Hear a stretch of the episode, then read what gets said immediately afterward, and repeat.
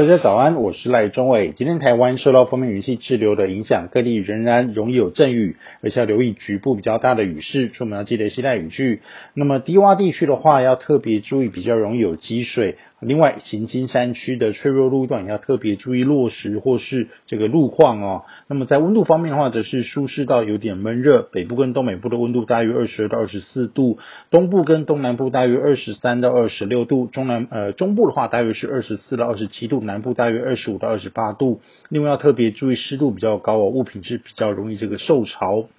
那么今天封面，南北风跟冷暖空气交界的地方就在我们台湾中部哦，而且从台湾往东边延伸大约一千多公里，那么往西南西方呃也延伸到海南岛跟越南北部附近。那么封面所经之处哦，都是容易有云系生成通过，也容易有一些中小尺度的对流云系生成消长啊，所以天气会比较不稳定。那么雨势是时大时小，不过几乎一整天都会是有雨。那么预计啊，这个封面会在台湾滞留到礼拜五。那么礼拜六的话，随着南风增强啊，锋面会往北边推到中国的长江口附近。那么我们台湾呢，这个连日不稳定的天气才会暂时告一段落，改成以偏南风影响的天气为主。但是要特别注意哦，这个偏南风还是会持续带来比较温暖潮湿的空气。因此，在这个迎风面的中南部地区，天气还是会比较不稳定啊，容易有短暂阵雨或是雷雨，山区也比较容易有热对流。那么在苗栗以北跟东部的话，天气哦，在礼拜六开始就会相对比较稳定，可以见到阳光